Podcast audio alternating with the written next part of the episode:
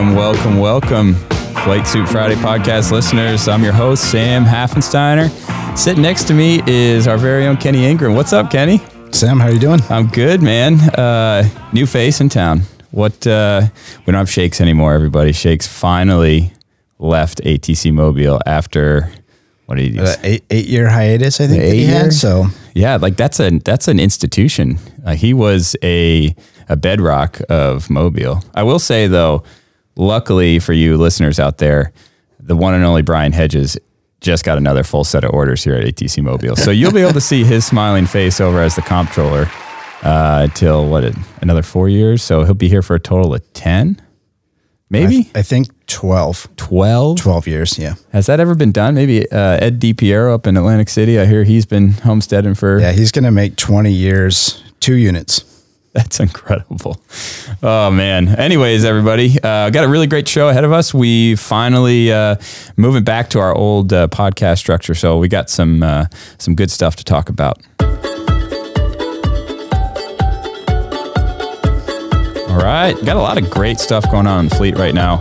I'll start with our airplanes here at ATC Mobile. The 144 uh, had a had a great case. I think they were just off of Tampa, Florida. There was a vessel taken on water. Um, they diverted a tugboat out there. The tugboat couldn't help, but they they could re- relay radio comms. Uh, and then the Coast Guard, uh, I think there was a probably one of the surface assets, maybe a FRC, was on its way, wasn't there yet. So the crew Brandon uh, De Cardenas, Clint Adams, and then in the back, Jeff Ludwig, Randy Aguirre, Sam Keidel Murphy, Hayden Kren, and then the ODO was Amber Russell. But they flew out there, dropped a dewatering pump, were able to use the tugboat to get it on board as well as a radio, uh, stabilize the situation, and uh, ended up assisting the the few lives that were on there. So nice work, guys. Yeah. Awesome job. Uh, I got one from North Bend. They're a uh, re- recent uh, Echo transition air station and a little different than our regular wheelhouse. Uh, car ended up falling off of a highway down about a 300 uh, yard embankment. The crew goes out there, yeah, and they ended up hoisting the rescue swimmer down to the incident command post. There was a bunch of like uh, They got firefighters and stuff down yeah. there. Yeah, yeah. So they did that, and then they went over to a logging road, landed to save some fuel, while the uh, rescue swimmer hiked down to the person, stabilized the person. It sounded like they had him in a spinal board. Uh, prepped the patient. Helo came back on scene, did a basket deployment to get a paramedic, and then recovered the uh, patient in a litter. Whoa. Yep. So they did that, and then the um, rescue swimmer ended up hiking back up to the top and rode back with the ambulance while the helo uh, flew about 14, 15 miles to another point where they uh, connected up with a reach helicopter who brought them to uh, a hospital. So really cool case. Uh, great job by everyone. Yeah, that's awesome. The uh, the crew uh, that was Lieutenant Bert Toon, he's the aircraft commander. Lieutenant Connor Regan as the uh, co-pilot. AMT three Darren Fernandez as the mech, and AST three Chris Cordobas. Uh, so yeah, big hearty congrats to that North Bend crew. Great job. Um, another crazy shout out. Hopefully, most of you have, have heard this on the news, but there was a 737. It was uh, Transair 810 uh, crashed off of Barbers. They had an engine failure. It was a um, a cargo plane, I believe. So just two pilots on board. But you can actually find the ATC uh, chatter online about it with uh, the I think it's the Honolulu uh, tower controller helping out the uh, the crew. It's it's fascinating. But they did launch a 65, um, an, an Echo from Barbers Point, and uh, first SAR case for the uh, the crew on there. Who was on there? Gleb Borovak, um, Alex Mead. I don't have the other names. Do you, you happen to remember? Yeah, I got him right here. Yeah. Uh, Petty Officer uh, Allison Walsh, and the rescue swimmer was uh, Christopher Lynch. Yeah, and I think that might have been the uh, flight mech. She was a prior flight mech here at ATC. I think it might have been her first case. But anyways, they went out um, and picked up one of the pilots out of the water as the tail of the aircraft was going down in the Pacific, uh, and a small boat picked up the other pilot. So kudos to you guys. That's a really really cool case. Nice work.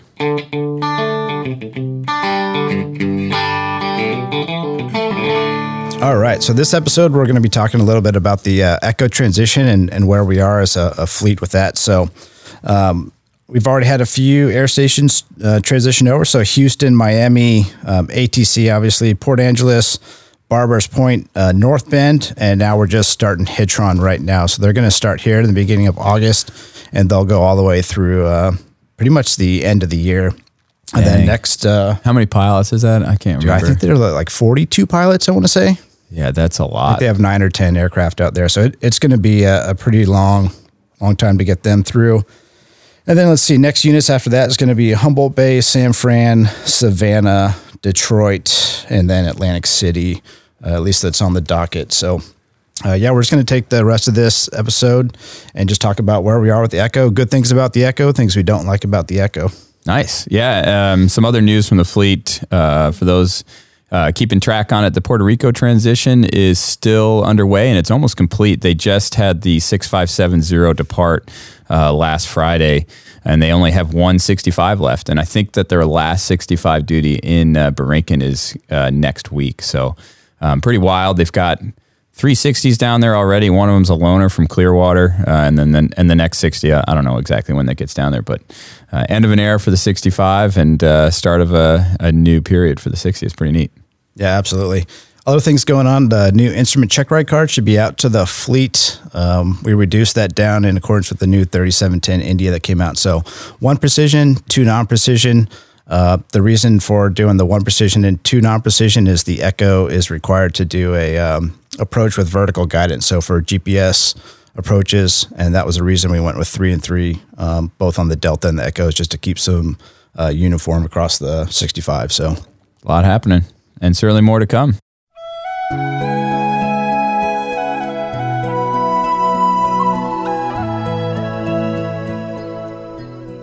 Right, listeners. Uh, today on our special episode, we got our very own resident ATC instructor pilots here uh, Blake Morris, uh, recently Lieutenant Commander Blake Morris, and Lieutenant Maggie Morgan with us.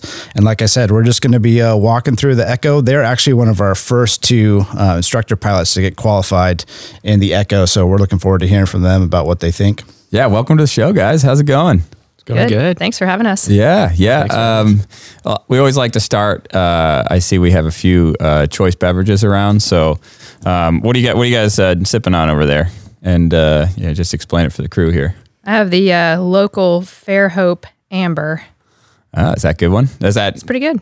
Eastern Shore, Mobile Yeah, so. uh, area, Mobile, Alabama? area? Fairhope Brewing Company in Fairhope, Alabama. So yeah, Nice. What about you, Blake? I have a uh, Jai Alai uh, IPA. It's one of my favorite IPAs, actually. Kind of Wait, harder is, hitting. Is that how you pronounce it? yeah, Highlight. I always say Jai Allah. I think it's Jayala. Is it? I think it's Jai Allah. That's I common. Jai Alai like the game. It, it's common to misspell it and, and mispronounce it.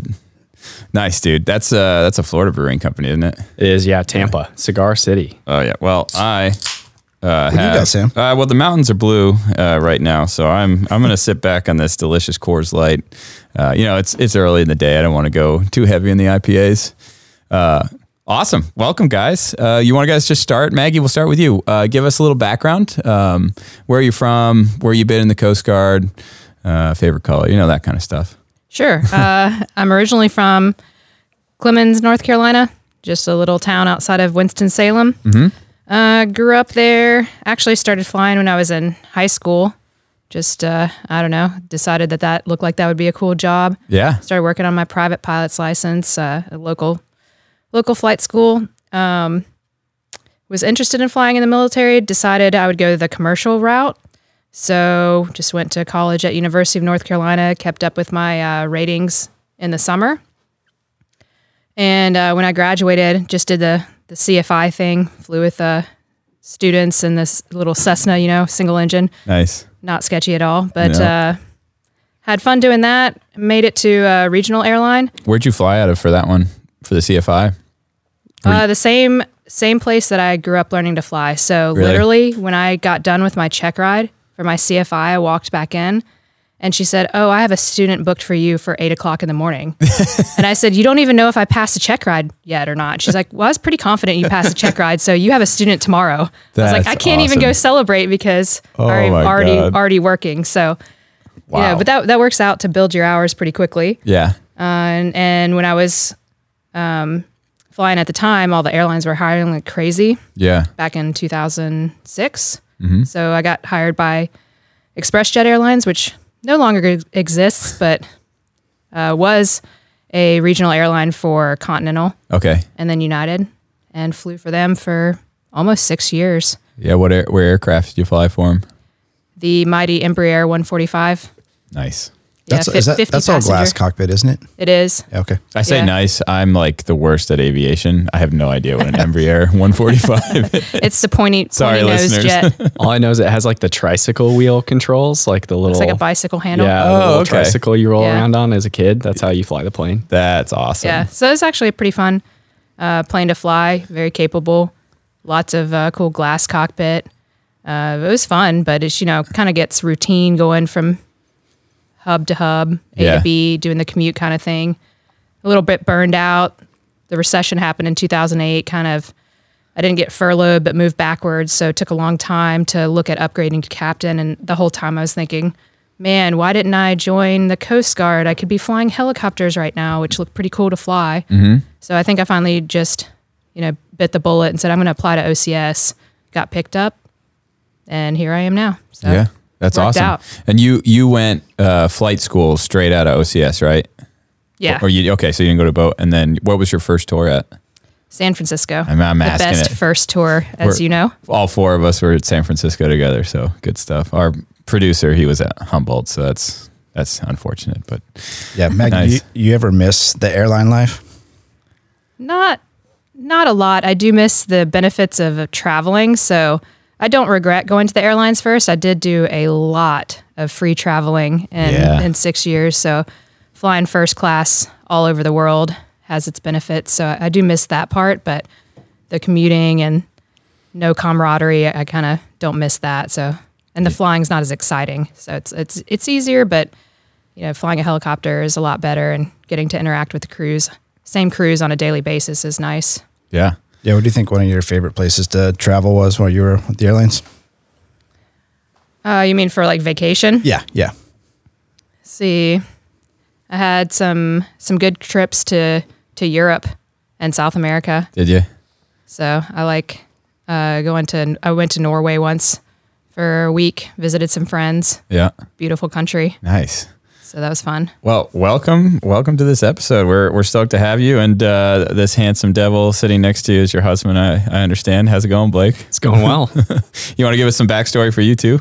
um, yeah, I uh, grew up in Durango, Colorado. Nice. Um, so I still don't know how I got into the Coast Guard. Or I'm like what- surprised you're not drinking the Coors Light over here. I know it's it's kind of what I grew up on. I think I nursed on that. Um, but yeah, I I don't know how I got interested in the Coast Guard to this day. People ask, and I'm like, I'm not sure. It just happened. Yeah. Um, but yeah, I grew up there, and it was awesome. Um, growing up, my riding mountain bikes and skiing and Oh, doing all yeah. Mm-hmm. those fun Colorado activities. Uh, and then uh, went to the academy out of uh, high school in Colorado and graduated in 2011. Mm-hmm. From there, it was to uh, the Forward uh, 270 out of Portsmouth, Virginia. So two years on that made Nice. me realize that maybe the boat thing like wasn't exactly what I wanted to do with my life. Uh-huh. Uh, it was still a good good experience um, for growth, you know, growing experience. Oh yeah.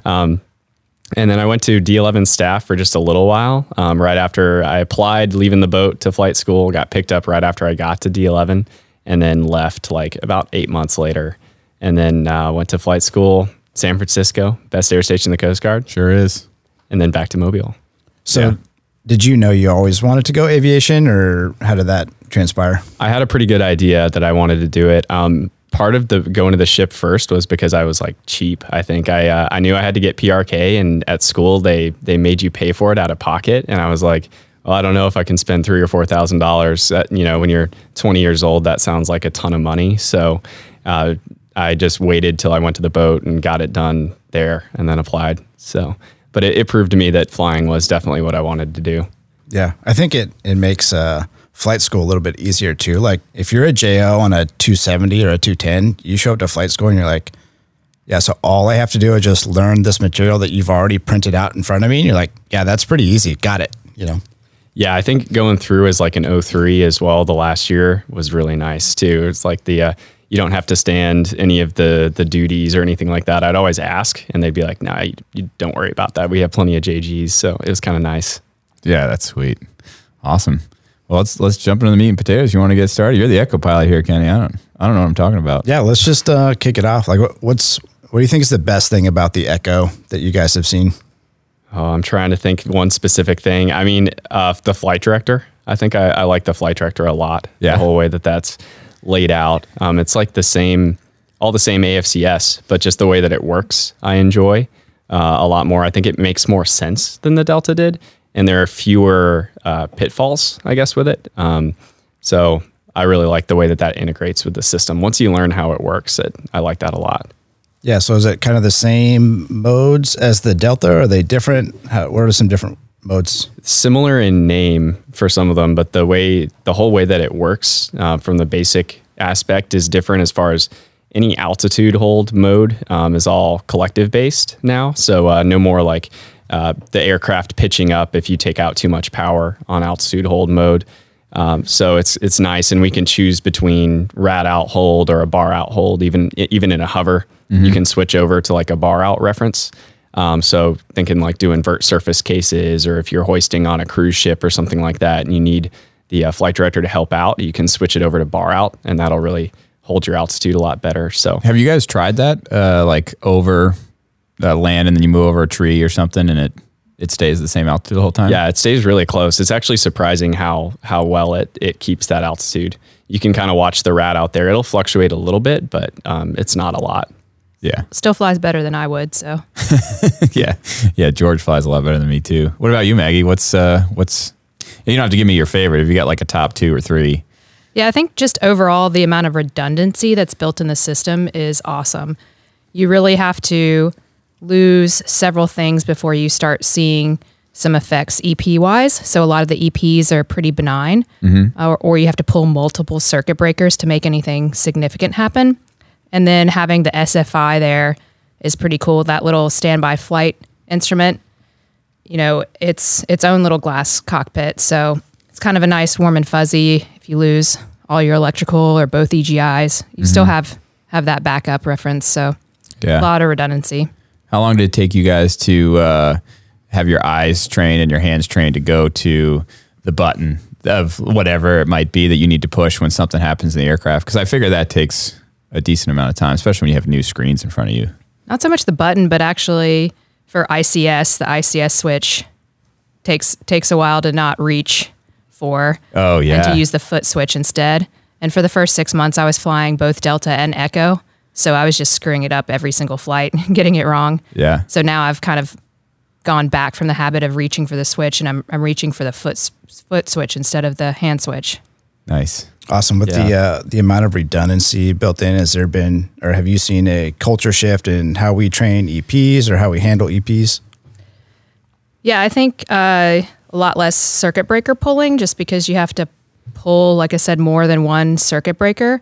And a lot of the EPs are seemingly more benign. So we've gotten rid of a lot of boldface, which is nice, and kind of simplified our red book so that whatever the EP title is, is what you read off the ICAST. So if you can read English, you can get to that section in the red book. Yeah. It says engine oil P, that's your your your EP EP, title. So it should be more straightforward and you know easier to pick up. Yeah, you, we've made a lot of Dash One and Red Book edits, right? So I don't know if you guys know how many EPs boldface we have now. Is it dropped down quite a bit? I think it's like 30, s- 30 high 30s now versus like 80 something EPs that Yeah. are boldface. So it's uh it's a lot better, and a lot of those are like a single line boldface item as well. So, Yeah. Yeah, I know. I'm um, cracking up because uh, our podcast producer Ryan just told me that he can't find the uh, the position light switch when he leaves the helicopter, so he's been leaving that thing on at night as he's walking out. So I'm sure there's some things that you probably forget. Oh yeah, Yeah. I, I think Kenny mentioned to me one time actually that uh, yeah, you know, like I feel comfortable flying this aircraft, and I'm pretty good at like figuring out where stuff is um, on just a normal daily basis. But I think it, it takes a while. It takes like six months or a year before when you're in extremis that your eyes or your hands automatically go to the right place. They're still kind of trained. Um, those like caveman skills, I think, are still trained to go to maybe the wrong location. So you just have to think about stuff a little bit more. Um, I think once you're past that year mark, it's a lot easier. Yeah. Uh, you you recently just did Ryan Vandehuy's um, qual flight. How'd that go for him?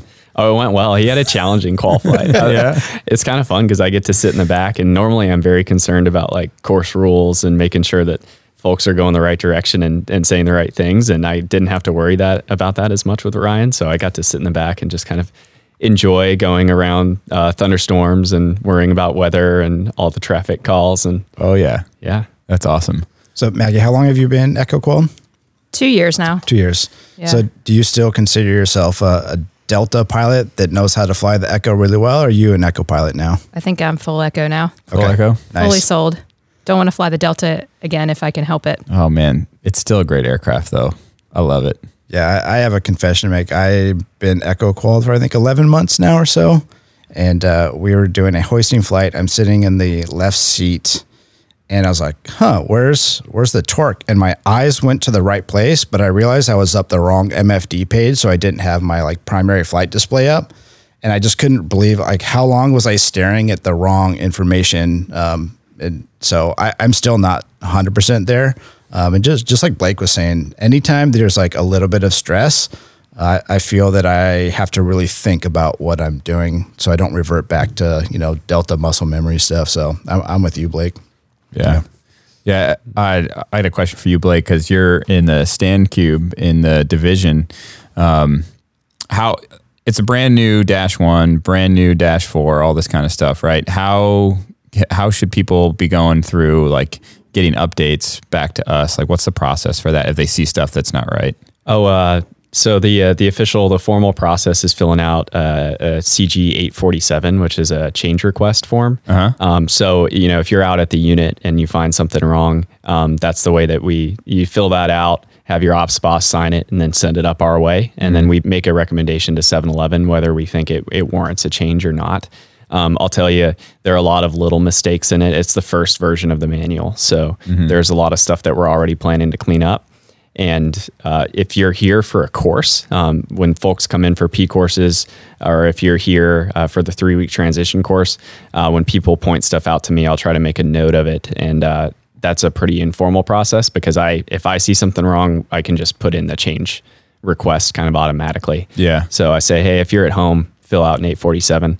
Um, if you're here, uh, feel free to just let me know Just tell you. and there is a there's a tracker on the um, ATC portal page now. So yeah, that way it's a good thing too. Hopefully, we've made a lot of the big substantive changes in that tracker, um, and that way you know it doesn't duplicate anything. If somebody sees something wrong, they can look at that and see if we're going to address it or not. We may Okay, not have yeah. seen it yet. That's a good way of doing it. That's awesome. Yeah. So uh, what about uh, performance charts? I heard that uh, Coast Guard has spent a little bit of money to try to update those. They did. Yeah, we have been working with Navair for a while. Uh, it actually finished up um, during COVID, uh, the final process with Navair. And they, what the charts are is they they took the old data. It was like 2006 flight data, um, but they applied new modeling to it. So um, all of their engine modeling changed. It's a little bit more accurate, and then the chart layouts are a lot better now. So we took that old data and we applied it to new charts. Um, and those are in the very final stages of being done, and that'll come out for both the Delta and the Echo at the same time. That'll be like a quick. Once it's approved, it'll get dropped into uh, our electronic documents and be available. That's awesome. Awesome.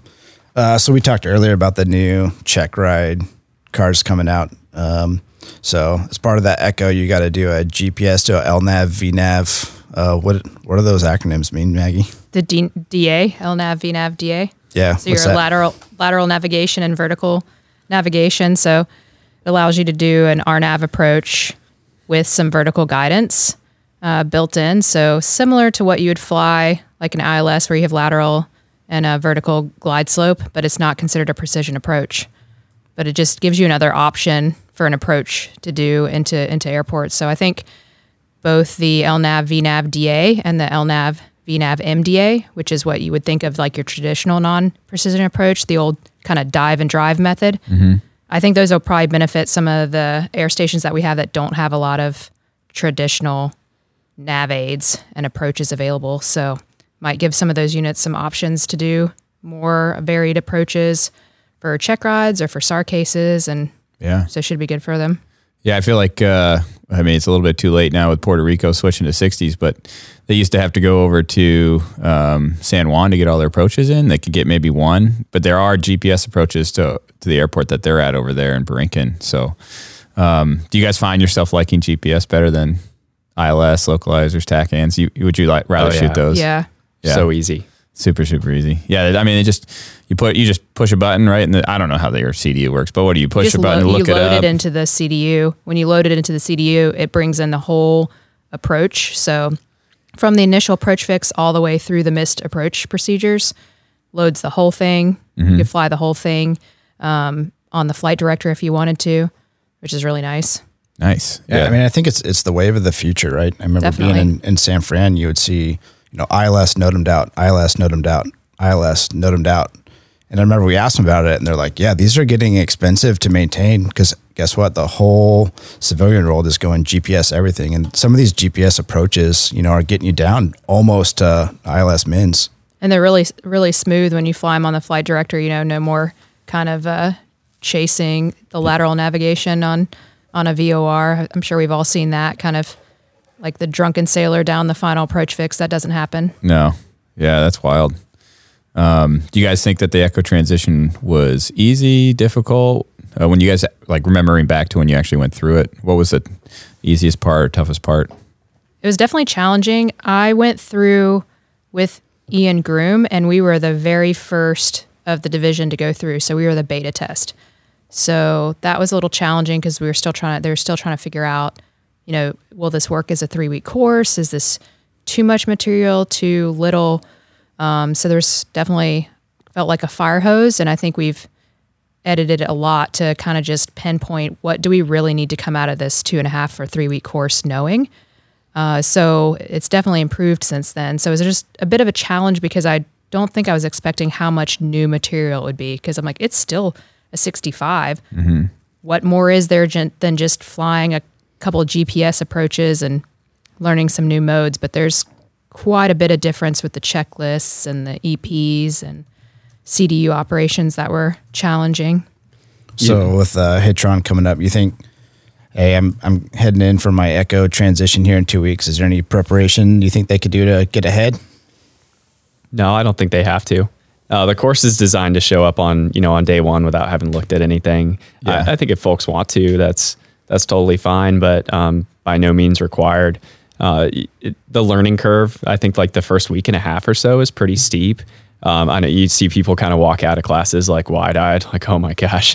And then by the time they leave the course, it, it seems like most people are pretty confident with, uh, you know, at least the basics of how the systems work. So Yeah. that's pretty good. Uh, I wish I had the course that we're teaching now. You know, I think it'd be it would be a lot better. I'd probably be further along when we when we first started. Yeah. It took a while, a couple months of really struggling in the plane to kind of uh, figure out how everything worked. Yeah, it gets interesting to to think about that we're transitioning the fleet, but at the same time, we've transitioned about maybe uh, half to a little bit over half of our own pilots here at ATC to Echo. Like Ryan just went through the Echo transition, so he went through the same three week course, and now he's expected to teach it, but he probably needs some experience beforehand. So it's it definitely like we're all going through this together. Um, and I I was curious, does do we offer any help to units, or what are we doing to help new units that have gone through this transition? Yeah, so we're offering instead of like a stand visit, um, an assist visit is what we're calling it, um, to come out and just visit the unit and fly with people and and help. Basically, we're there to just help with what they need and to, to pass on some information and techniques that we have, um, and also to get feedback from them because you know it's mobile.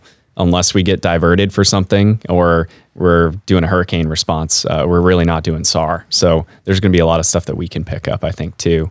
Uh, so we're, we're offering assist visits as well. Um, some units are opting for just a, a normal stand visit um, or just not a visit altogether, but uh, that's the point of the assist. Nice. You guys are going on one soon, right? North Bend, yeah. As a Yeah, couple. it's a boondoggle. I, I think I'm it's a first from ATC. yeah. yeah, I'm surprised that the uh, everything got approved, and we're like, okay, this sounds awesome. So we get to go to North Bend for a week and fly and just hang out. That's awesome. Yeah, I I uh, I'd love to get into this if if you guys are good with it, but obviously the two of you are married. Uh, you've been stationed together now at your second air station. Um, can you talk a little bit about how that's been, maybe from the detailing process to um, standing duty at an air station together, you know, on different schedules, you know, with the hardships and the- and the benefits of being able to do that? I think Yeah, so. Yeah, you want to start, Maggie? Yeah, yeah sure. Uh, well, so when we met, Blake was at at D11 Ports and Waterways Management. So I spent the first year and a half while I was in San Francisco doing the long distance relationship. Um, when he got stationed out in San Francisco, it was great finally, you know, being stationed together. But that brought its own own challenges once we're both standing duty. And San Francisco at the time, as you both know, it was very uh, dynamic because we were standing up Mugu. So we were standing duty in San Francisco and doing two week Mugu deployments. So that was a bit challenging. We were able to work it out where we could overlap in Mugu for a week at a time. So I'd go for two weeks and then Blake would go the next week. So that we'd have like a week in Mugu kind of at the same time. Uh, but that was definitely definitely a challenge. So it's been been nice to be in Mobile where we kind of have a more normal schedule. So we we love it here because we have Monday through Friday. So even if we high five each other on night flights and day day schedules, we still know we have our weekends and holidays kind of together. Yeah, that's great. Yeah, I, th- I think our commands have been really supportive and, st- and everything too. So Yeah. been able to work stuff out. Uh, the last year in San Fran was tough. I think we we looked at it and we were apart like TAD or for some other reason like 37 weeks out of the out of the 52 week year, and that wasn't counting like uh, high fiving on duty. So that last year was a little bit tough, but uh, Wow. just make it work. So Yeah. Yeah. So you guys have a few animals at the house. Uh, Who's taking care of the animals while you guys are standing duty? There's a lot of good apps online right now, but like rover.com and you just find, you know, people to watch to pet sit. It's a good good job for, you know, teenagers or college students that are looking to make make some money. So we were fortunate that we've had a, a couple of really good pet sitters that do you are think able there's to a watch them. market for uh, for horse rover? I, I just came up with that. I think Yeah, I think I think you can make that work. Yeah, Yeah. horse rover. Yeah. Uh, I'm going to call it something different, like neighbor or something like that. there we go. That's my idea, trademark. trademarked. I like that. I mean, we know you guys really well, and and uh, what I like about the two of you a lot is you have a great uh, work life balance, and you're really into hobbies. Um, and I understand that the two of you own a helicopter. Uh, you want to tell us a little bit about that? It's not airworthy just to start off with. so Okay. Okay. Just the fuselage. okay. What kind of helicopter do you guys have? Uh, it's a 1979 uh, SA330J uh, Puma, uh, an Airbus, or it was Sud, and then Eurocopter, and then I think something else, and then Airbus. So we're sticking with the Airbus family, I guess, on this one. Yeah. But, yeah. I just want to point out that uh, no kids, right? So we have lots of hobbies: horses, uh, a helicopter, Lots of so pets. Lot, lots of pets. Cool. Yeah. Wait, Uh, so so why do you own a helicopter without That's a good question. engines and stuff?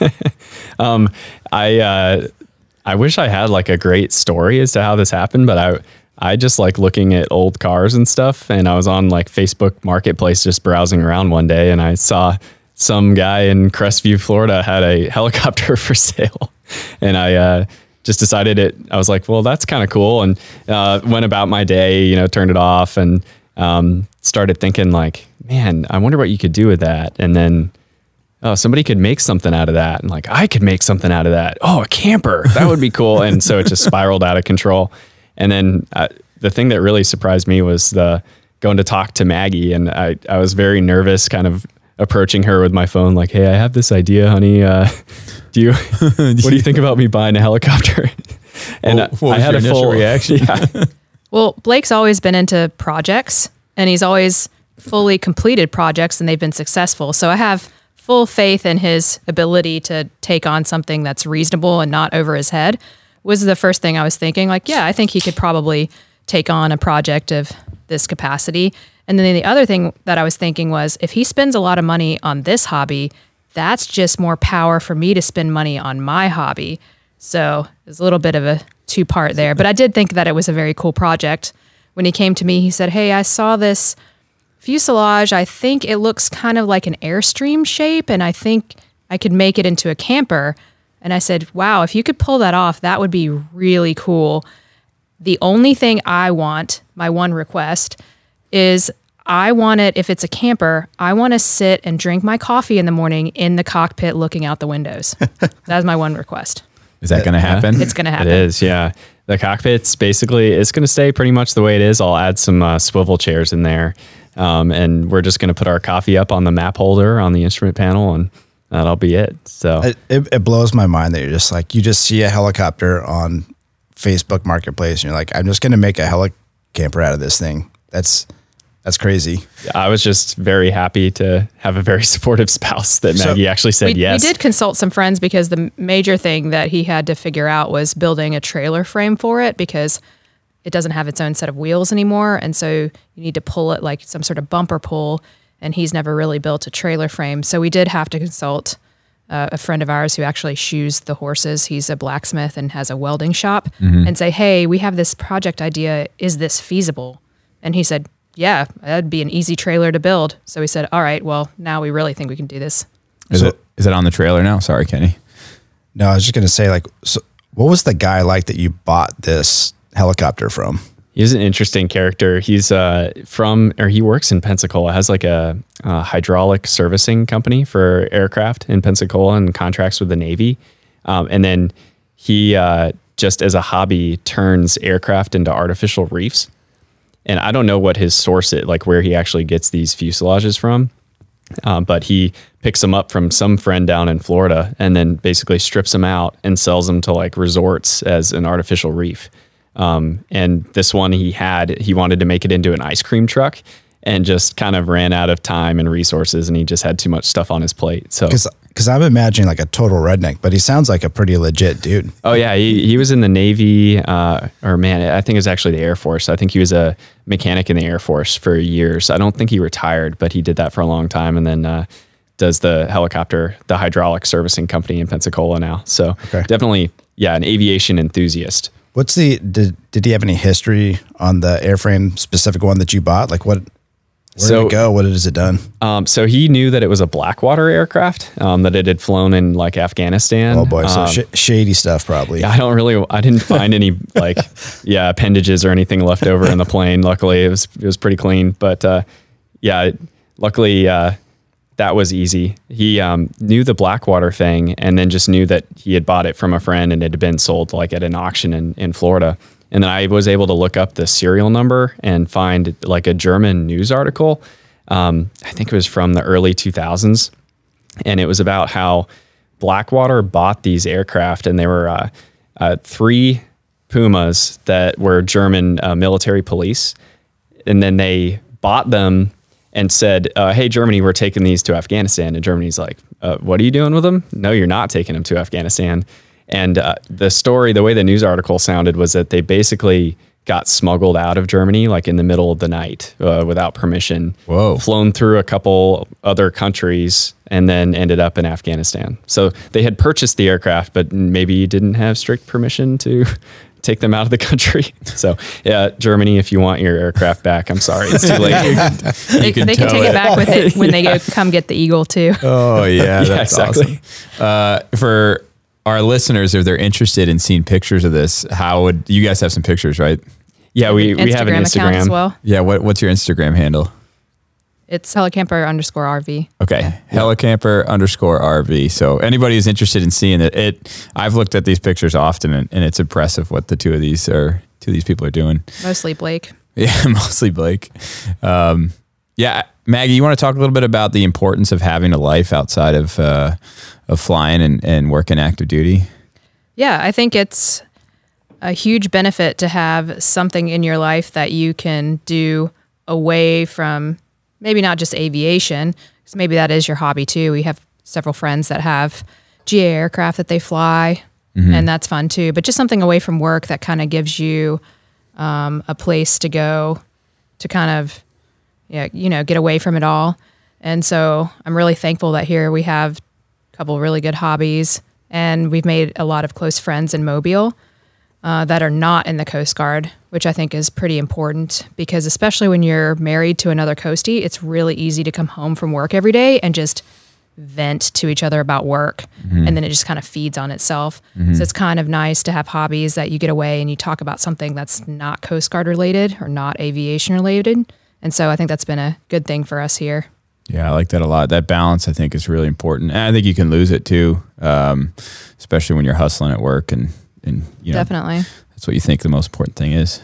Yeah, I think it's one of those things that it's cyclical, right? Like you're you're in the military. There's going to be times where you're going to have to surge and do some stuff, but I think you need to recognize when you're getting a little burnout, and and hopefully the op tempo allows you to go do do whatever it is that you need to do to go kind of reset reset your battery. Yeah.